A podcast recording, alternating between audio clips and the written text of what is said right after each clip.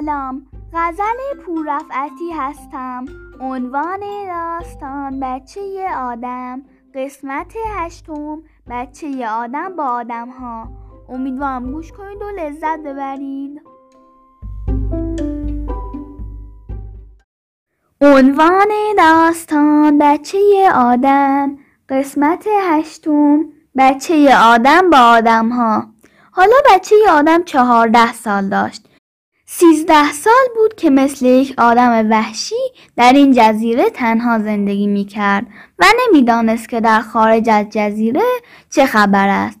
پیش از آن پای هیچ آدمی به آنجا نرسیده بود. این جزیره دور افتاده بر سر راه نبود و هرگز کشتی و مسافری به آنجا نمی آمد. اما هر روزی ممکن است اتفاق تازه‌ای بیفتد. یک کشتی باری بزرگتر از کشتی یقظان با 7 سرنشین از دریا می‌گذشت. باز هم دریا طوفانی شده بود و چادر کشتی را باد برده بود و موج‌های دریا کشتی را در همان جریان تند دریایی انداخته بود. جریانی که 13 سال پیش گهواره حی بن یقظان از آن گذشته بود. سلامان ناخدای کشتی هرچه کوشش کرد کشتی را از آن رودخانه دریایی بیرون برد، نتوانست و وقتی بر کشتی مسلط شد، نزدیک ساحل ناشناسی رسیده بودند. همسفران گفتند حالا که اینطور شد، برویم ببینیم اینجا کجاست. ممکن است چیز تازه‌ای کشف کنیم و خبر تازه‌ای از دنیای خدا به دست آوریم. آنها 7 نفر بودند. سلامان و آبسال صاحبان کشتی بودند. یکی هم اسمش ابن یقظان بود که برادر زن سلامان بود و به گردش آمده بود. 3 نفر هم کارگران کشتی بودند. یکی هم پیرزن خدمتکار و آشپز بود. همه با دیدن جزیره ناشناس موافق بودند. کشتی را به ساحل نزدیک کردند و با احتیاط پیاده شدند و با آمادگی برای روبرو شدن با هر خطری راه خشکی را پیش گرفتند. وقتی به کشتزار گندم رسیدند، فهمیدند که در اینجا هم آدم هست. اما چه جور آدمی؟ همسفران گفتند باید خیلی احتیاط کنیم. ممکن است در این جزیره وحشیان آدمخوار بوده باشند و ممکن است ما را غافلگیر کنند و کار خطرناک شود. بیچاره بچه آدم. آدم‌ها پیشتر رفتند و از سرسبزی جزیره خوشحال شدند و دیدند درختان و گل‌ها و حیوانات اهلی و وحشی و همه چیز در آنجا پیدا می‌شود، اما از آدم خبری نیست، در صورتی که کشتزار گندم نشانه وجود آدم است. هیچ حیوان دیگری زراعت بلد نیست. حیوانات گیاهخوار دیگر اگر خوراک گیرشان آمد میخورند، اگر نه از گرسنگی میمیرند و عقلشان به زیاد کردن خوراکی ها نمیرسد. آنها از راه دیگری رفته بودند که خیلی زود به خانه بچه آدم نمیرسید. قدری تماشا کردند و شب به کشتی برگشتند و گفتند درست است که در اینجا کاری نداریم، ولی بهتر از چند روز بمانیم و معلوماتی از جزیره به دست آوریم. نقشه اقیانوس را نگاه کردند. نام و نشانی از آن جزیره نبود. خوشحال شدند که با کشف تازه‌ای به کشور خودشان برمیگردند. روز دوم از راه دیگری پیشروی کردند که به خانه بچه آدم میرسید. وقتی از دور خانه را دیدند، دیگر معلوم شد که در جزیره آدم هست. اما اگر اهل جزیره وحشی باشند، کار مشکل است. آدم‌های وحشی گوشت آدم را می‌خورند و تیرهای زهرآلود دارند و حرف حسابی سرشان نمی‌شود و جنگ می‌شود. یکی گفت بیایید از همینجا برگردیم. میترسم یا خودمان کشته شویم یا خون چند آدم وحشی به گردنمان بیفتد. یکی جواب داد حالا هنوز چیزی نمیدانیم. اگر وضع خطرناک شد البته که میرویم. کشتی نزدیک است ولی میخواهیم یک چیزی هم بفهمیم. لذت زندگی بیشتر در فهمیدن است. با احتیاط از تپه بالا رفتند و اطراف را وارسی کردند. دیگر کلبه‌ای نبود و معلوم شد که اگر آدم‌های وحشی هم هستند کم هستند. با دوربین کلبه بچه آدم را خوب تماشا کردند. در آنجا گوسفند و مرغان اهلی را دیدند و نظم و ترتیبی و اثر یک نوع تمدن. اما هرچه صبر کردن از آدم خبری نشد. نزدیک غروب بود که بچه آدم با سگش از جنگل برمیگشت و مسافران با دوربین آنها را دیدند.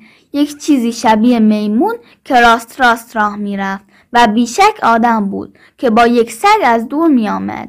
همانجا صبر کردند و بچه آدم بیخبر از همه جا به خانهش وارد شد. دوباره بیرون آمد و ظرف آب حیوانات را نگاه کرد و باز به کلبهش رفت و در را بست.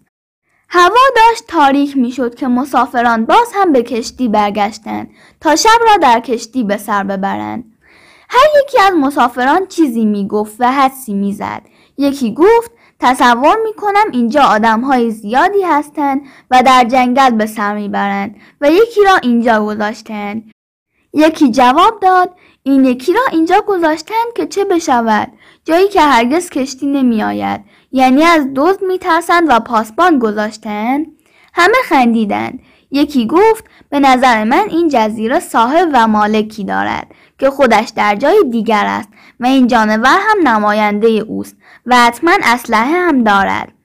یکی گفت به عقیده من ممکن است این آدم که یک جوان کم سن و سالی است از یک کشتی جا مانده باشد و یا از یک کشتی غرق شده و نجات یافته باشد و برای خودش یک زندگی درست کرده باشد و هیچ کس حقیقت را نمیدانست. فردا صبح باز هم به تپه رفتند و با دوربین اطراف کلبه را تماشا کردند.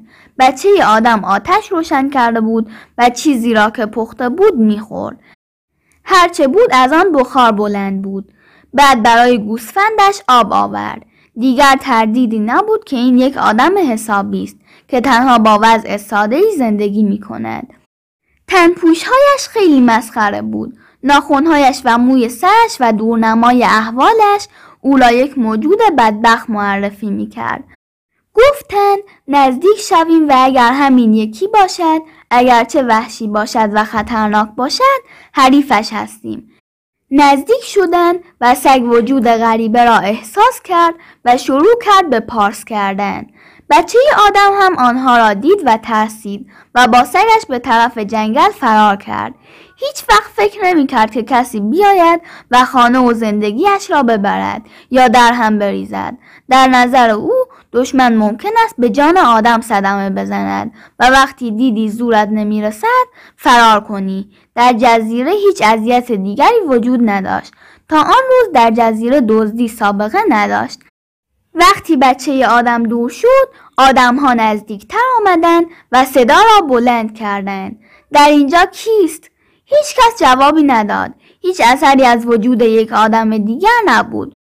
گفتند باید همه خانه را جستجو کنیم و این کار را کردند. یک اتاق کج و کله بود که مانند یک غار ساخته شده بود. در آن میوه ها و سبزی ها و بعضی ظرف های گلی. زمین کف خانه دیگر جای خالی نداشت. فقط جای پا داشت و جای خواب بچه آدم هم معلوم بود. همه چیز ساده و ابتدایی بود، مثل زندگی 1000 سال پیش، ولی همه چیز از وجود یک انسان باهوش و عاقل و کم تجربه و تربیت نشده حکایت میکرد و نشان میداد که در اینجا یک نفر بیشتر نیست. بچه ها نقاشی! صدای یکی از همسفران در ته غار این خبر را داد. تخت سنگ‌های نازکی بغل هم چیده بود، درست مثل یک ردیف کتاب و روی آنها نقاشی شده بود. سگ، بز، درخت، کبوتر، سایه آدم، شاخه گندم، گل آفتابگردان. ابن یقظان گفت با این ترتیب با یک آدم هنرمند سر و کار داریم. این سگ را ببینید، کار استاد است، نقص ندارد. عین همان سگی است که همراهش بود. سلامان گفت خب حالا چگونه با این موجود وحشی و ترسو آشنا بشویم؟ آبسال گفت هیچی، امروز هم با او کاری نداریم، فقط آمدن خودمان را به او خبر می دهیم و سعی می کنیم پیش از اینکه به هم برسیم با او رفیق شویم. یکی از همسفران قهقه خندید. سلامان پرسید خندهش مال کجا بود؟ صاحب خنده جواب داد مال این بود که این آدم وحشی وقتی هم ما را می بیند فرار می کند و حالا آبسال می گوید ندیده و نرسیده با او رفیق بشویم. به عقیده من او آشنایی سرش نمی شود و ما باید سعی کنیم او را دستگیر کنیم. آبسال گفت نه، ما او را نمی شناسیم و نمی دانیم تا چه اندازه وحشی است.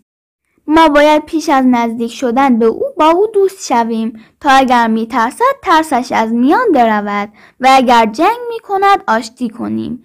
یکی پرسید آخر چطور چنین کاری ممکن است؟ آبسال گفت با محبت و با خوبی. هرچه و هر که در این دنیا هست تشنه محبت است، همانطور که یک حیوان وحشی را با محبت رام می کنند و تربیت می کنند. اگر ما او را بترسانیم کار مشکل تر می شود. اگر به زور و جنگ با او روبرو شویم احتمال خطر هست، ولی اگر او را دوست بدانیم و آرزویش و احتیاجش را بشناسیم و به زندگیش احترام بگذاریم و به او خوبی کنیم، او هم ما را دوست خواهد داشت.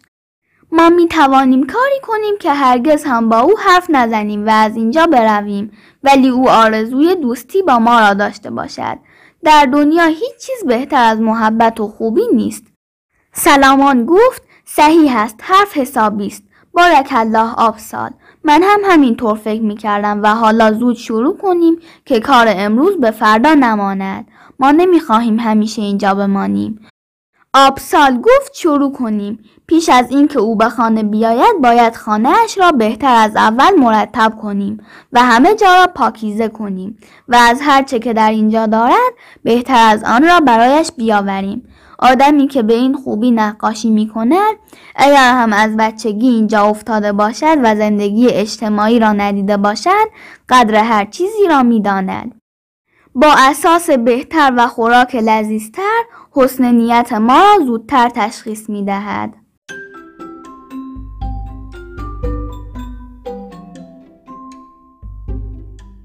امیدوارم از این داستان خوشتون اومده باشه. برای گوش کردن ادامه داستان با من همراه باشید.